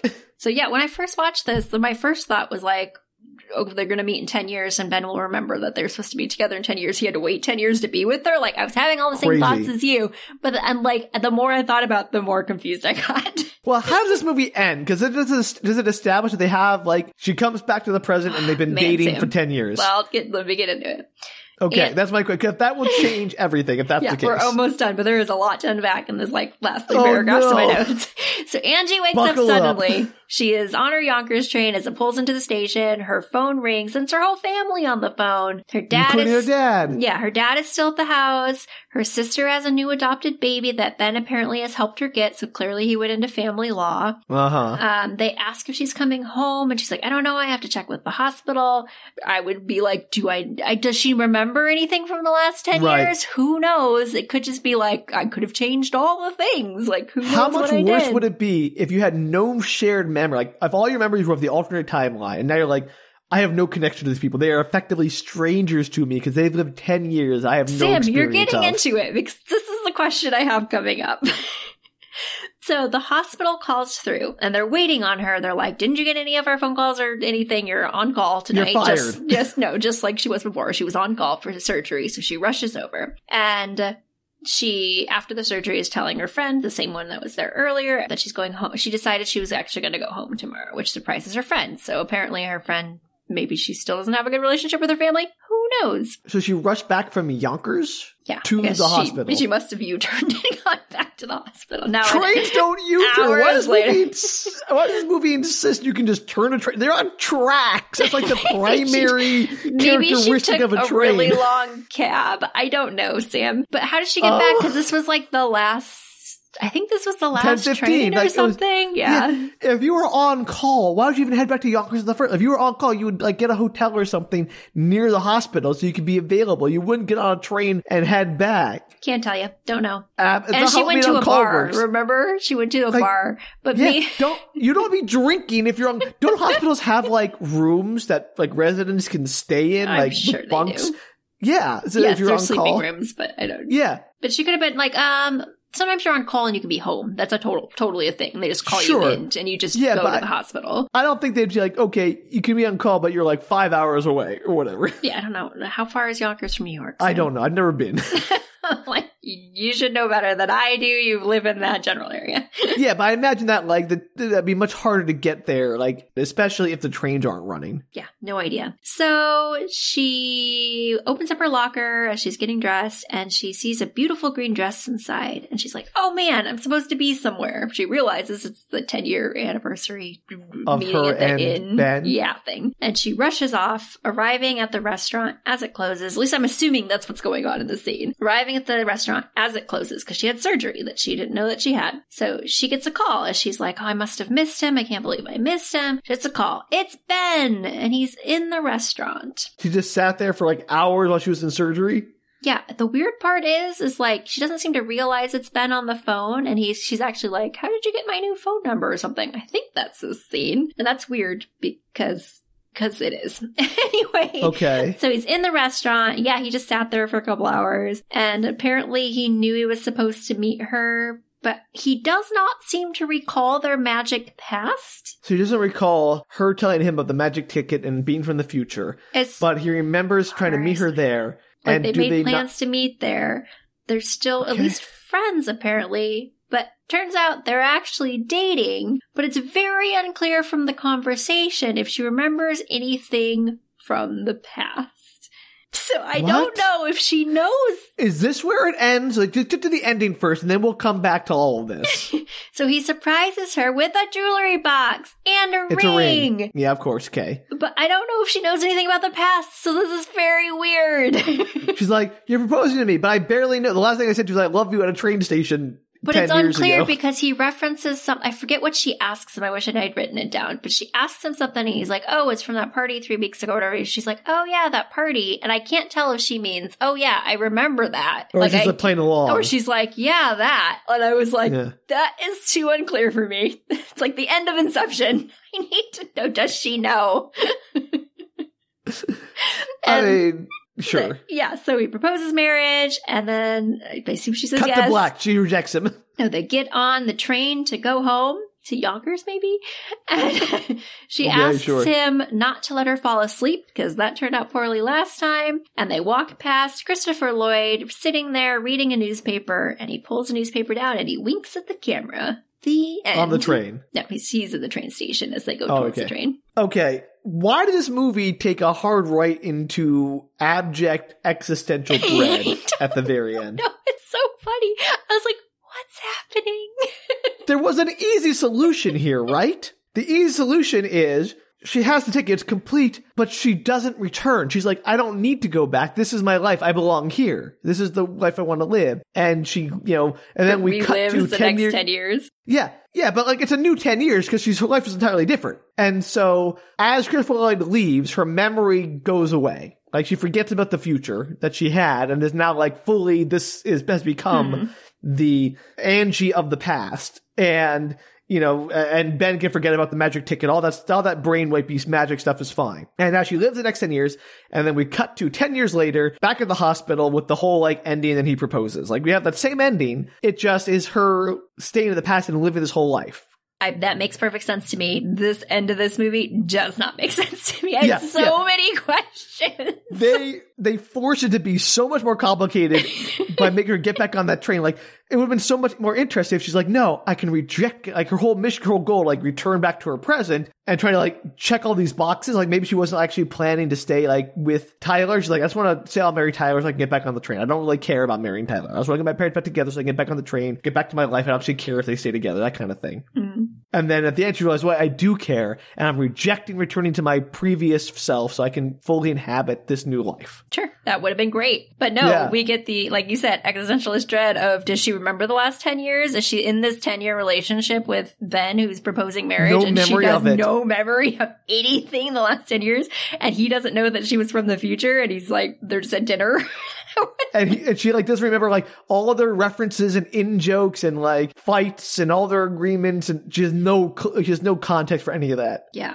Or uh, alternatively, I guess maybe you could have had a terrible situation where Ben knows that he's supposed to meet her in 10 years because future her will love him, but current him, her doesn't love him.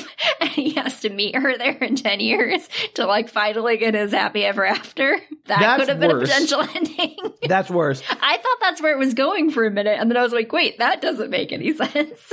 Okay, the other option is same ending, but like as soon as she sees Ben in the restaurant, suddenly we have like a, a brief like flashback montage of their entire life together, and like suddenly she has all the memories of the last ten years. She is like now this person. Yeah. there. That would have been also a to- like totally would have made sense, but I was left wondering, does she remember? and I was thinking, how horrifying would it be Yeah. that you've dated somebody for 10 years and you don't remember it? You don't remember your family, you don't remember, like, she immediately when she got back, she didn't know if her dad and her mom were still together. So at least right, Right. when she came back, she wasn't sure. Yeah. Like, cause she has that conversation, she's like, oh, is dad there? Like, and it's like, it seems like in the moment Yeah, yeah. she's wondering So- if they're still together, but maybe she didn't. Maybe she knew they were together. She was just like, "Hey, is Dad there?" But the way she said it made it the I got you. question it. No. Like, who knows, Sam? Who knows? The end of this movie is insane. I'm going to assume she is now she has the full memory of her time travel experience and nothing else. Like she is in this fresh. She's like, I'm gonna figure this out. that would be terrible. What a nightmare. The universe is really cool. Maybe, maybe what happened was Ben Maybe Uh, that's the price. Ben like stiffed Christopher Lloyd on the tip. It was like you give like a five percent tip. Christopher Lloyd is like, "Well, this is your punishment. She's not going to remember any of it." That's funny. No, either ending that we proposed makes way more sense than or this, maybe and the, needs. the thing is, is that Ben, like Christopher Lloyd's, like, yeah, that's like a deal with the devil kind of situation, like Oh, your, your Faustian bargain. Yeah, like the thing is, is yeah, you're gonna get the girl, but she will not remember the last 10 years of your life. Like she's giving up 10 years of her life for you. How ten you years of your life together. To yeah, you will like she won't remember any of it, and she will pretend the rest of her life that she does. I see again. I wish the movie either gone like the much simpler route and had her like you know stay behind and like accept her new life, like fully commit to it, Or or, he you said, know, "Remember it all of a sudden." magic flashback. Yeah. Or I wish it had gone full into the existential horror and had like the Faustian bargain you're talking about, or something like that, and just been like dun dun dun sinister ending. You know what? That actually would have been like the her remembering it when she walks into it into the restaurant and sees him would have been a really like nice romantic touch for the two of them. Right. It's like he like you see them ice skating, you see them like hanging out, you play with Yeah, the yeah, sister's exactly. You kids. see her, you know, like, like You see him helping his sister like sign the adoption yeah, like having a life together. Right. And suddenly then she like smiles, is like, oh, I'm so happy to see like all the uncertainty goes away. She is confident she made the right choice. And all her memories of like the alternate future fade away. yeah, way better storytelling. Good job, Sam. This movie's bananas. What's wrong with this movie? We rarely have this many issues with a time travel thing, and we have a lot of time travel on this podcast. And a lot of issues with time travel, to be clear.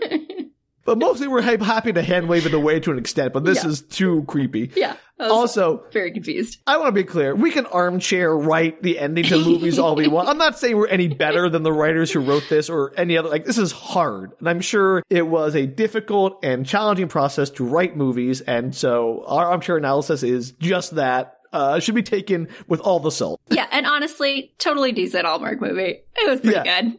like Yeah. there were some funny scenes. I enjoyed my hour and a half. I like I didn't want my time back. It was fine. Yeah. Uh, so, uh, not to say that I don't think there are things that could be fixed, but, you know, maybe there are reasons that we are unaware that they couldn't do the magic flashback or whatever. Yeah. So there we are. Next stop There. Christmas. First in our swapping McGee's. I don't, I don't know what we call it. Wait a minute. He said next stop. What, like, what was the name of the station? Uh, something fair- falls something or fairy. Ferry, that was it. Ferry. Whatever. The point is, he didn't say next stop Christmas, which I am mad about.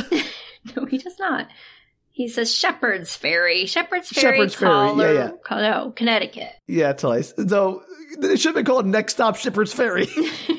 Not as holiday seasony. yeah, but like we actually see them get to like. Does he ever get to Christmas in this movie? No, she leaves before Yeah. Christmas. Christmas. This movie never gets to Christmas. Next stop, not Christmas. He was using Christmas as a metaphor for like happy I things. got that. I, I figured that out. It's very funny that the, the holiday Christmas movie didn't have a Christmas in it. Like, way to like completely tease See, it people. upends everything. I think we get to Christmas Eve.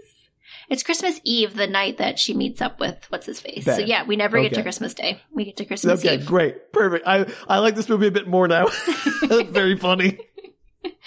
So there we go. There you have it. That's the first in our swapperoonie. All right, well, Cartoony. that was an excellent choice. I'm glad you picked that movie, particularly Danielle, because it was uh, a bucket of fun.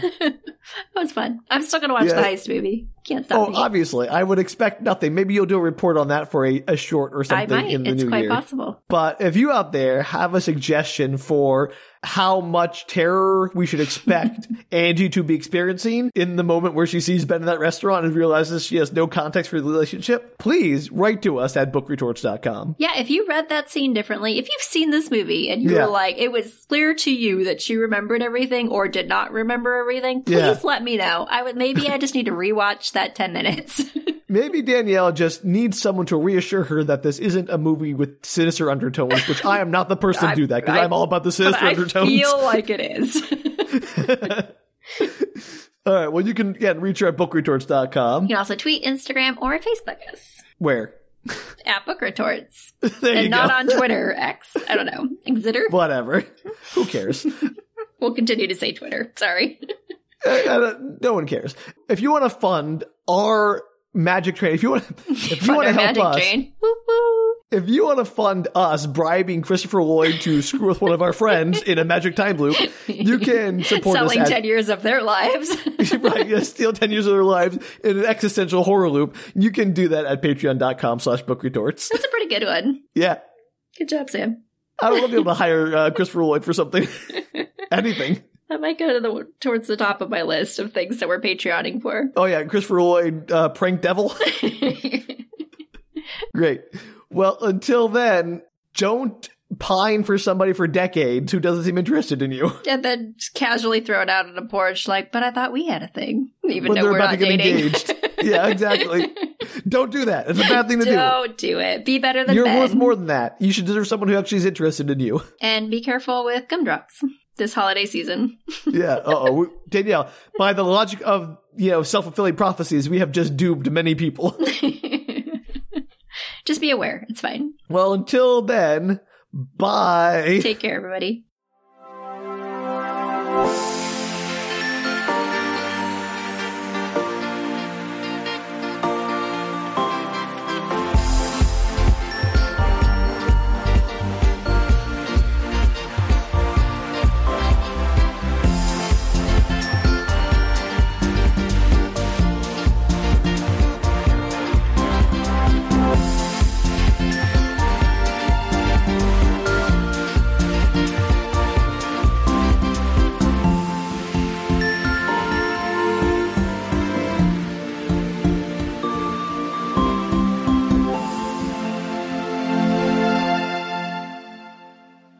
I've been making my way through all those Japanese snacks slowly. I've got, I've eaten one or two more. I have not eaten that many more because I just haven't been home. there were some mini rice crackers, which are nice, Mm, I almost ate some earlier because I'm hungry. and like some mini Pringle things, which were Ooh, also mini nice. Pringles? but they- they're like flat potato chips, Wait, why don't they make mini Pringles? right?